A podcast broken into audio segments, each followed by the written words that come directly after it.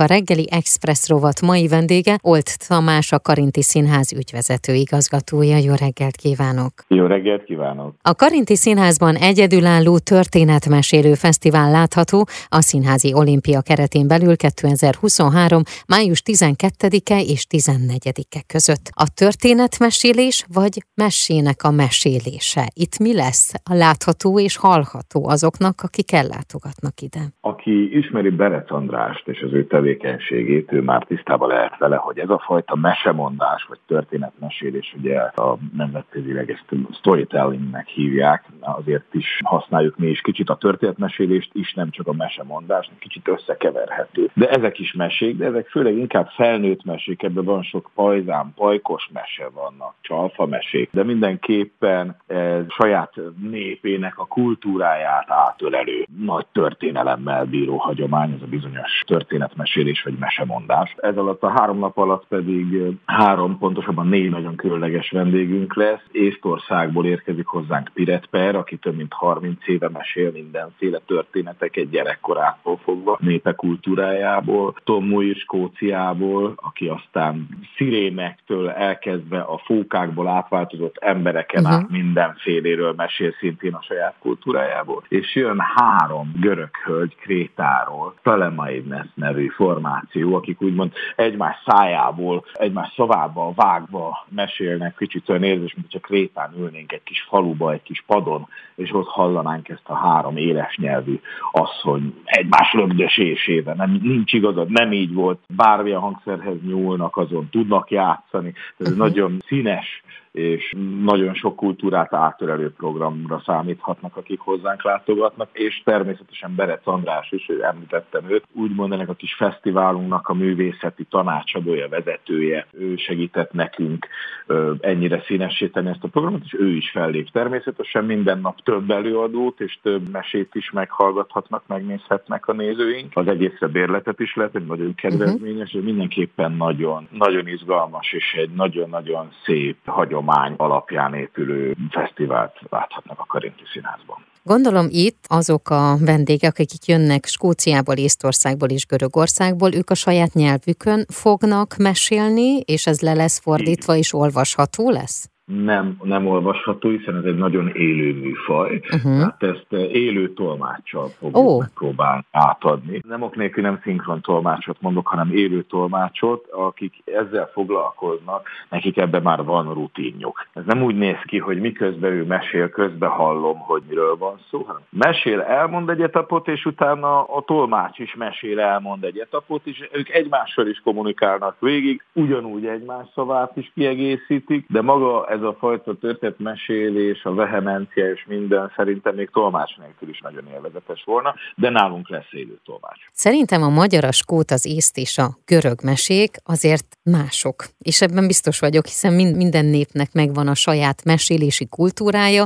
illetve azok a fordulatok, amelyeket szeretnek használni. Önbepillantást nyerhetett már ebbe, hogy mondjuk milyen meséket hoznak, és hogy azok a mesék milyenek? El lehet valamit árulni ezekről? Hogyne, a görögök olyan könnyedén mondanak 3000 éves mitológiát, mint egy kedves népmesét a Ménik falun. Ott inkább a, a teljesen ősi kultuszokat színezik és, és varázsolják elénk, míg, míg a skót mesemondó Tom, ő a saját népének a kultúrájáról beszél, mint mondtam, ott aztán rengeteg csodalény van, és uh-huh. tündérek, szörnyek, sellők, szelkien népmesék minden elemét használva mesélnek. Igazából Igazából ezek mind tanulságos történetek, és nagyon szórakoztató történetek. Ugyanúgy a, az észteknek a, a mondaköre saját mitológia egészen más, mint például nekünk magyaroknak. Ilyenkor nem csak, nem csak egy előadást és egy mesét kap a hozzánk látogató, hanem egy, egy egész kultúra csokrot. Tehát most a Karinti Színházban történetmesélő fesztivál látható május 12-e és 14-e között, és ugye ez a tizedik színházi olimpiához kapcsolódik.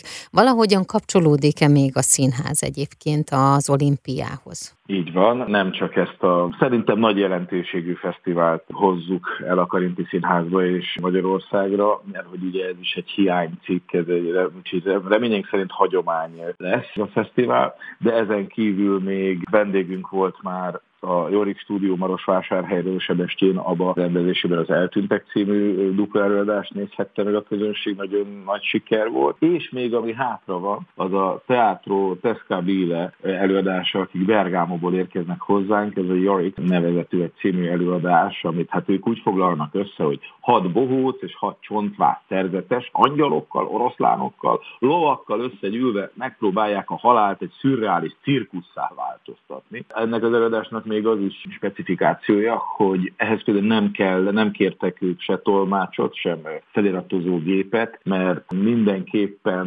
mindenki számára egészen érthető lesz. Azt ígérték, amit én is láttam belőle, néhány szó hangzik el csupán benne, az is angolul, ebben sokkal több a mozgásszínház, a komédia dell'arte elemek és a látvány. Arra épül ez az egy órás előadás, amit hat éven felülieknek ajánlanak karintiszínház.hu weboldalon egyébként minden mást is megtalálnak, és én azért rá kukkantottam az oldalra, és láttam, hogy rengeteg jó előadás lesz még. Például mondjuk most csütörtökön 11-én a Koponyánk körülbelül című előadás. Így van, ez egy igazán izgalmas játék, egy nagyon izgalmas kísérlet szülte ezt. Karinti regényéből írta a színpadi verziót Verebes Ernő. És ez egy hármas koprodukcióban jön létre magyarországi ősbemutató.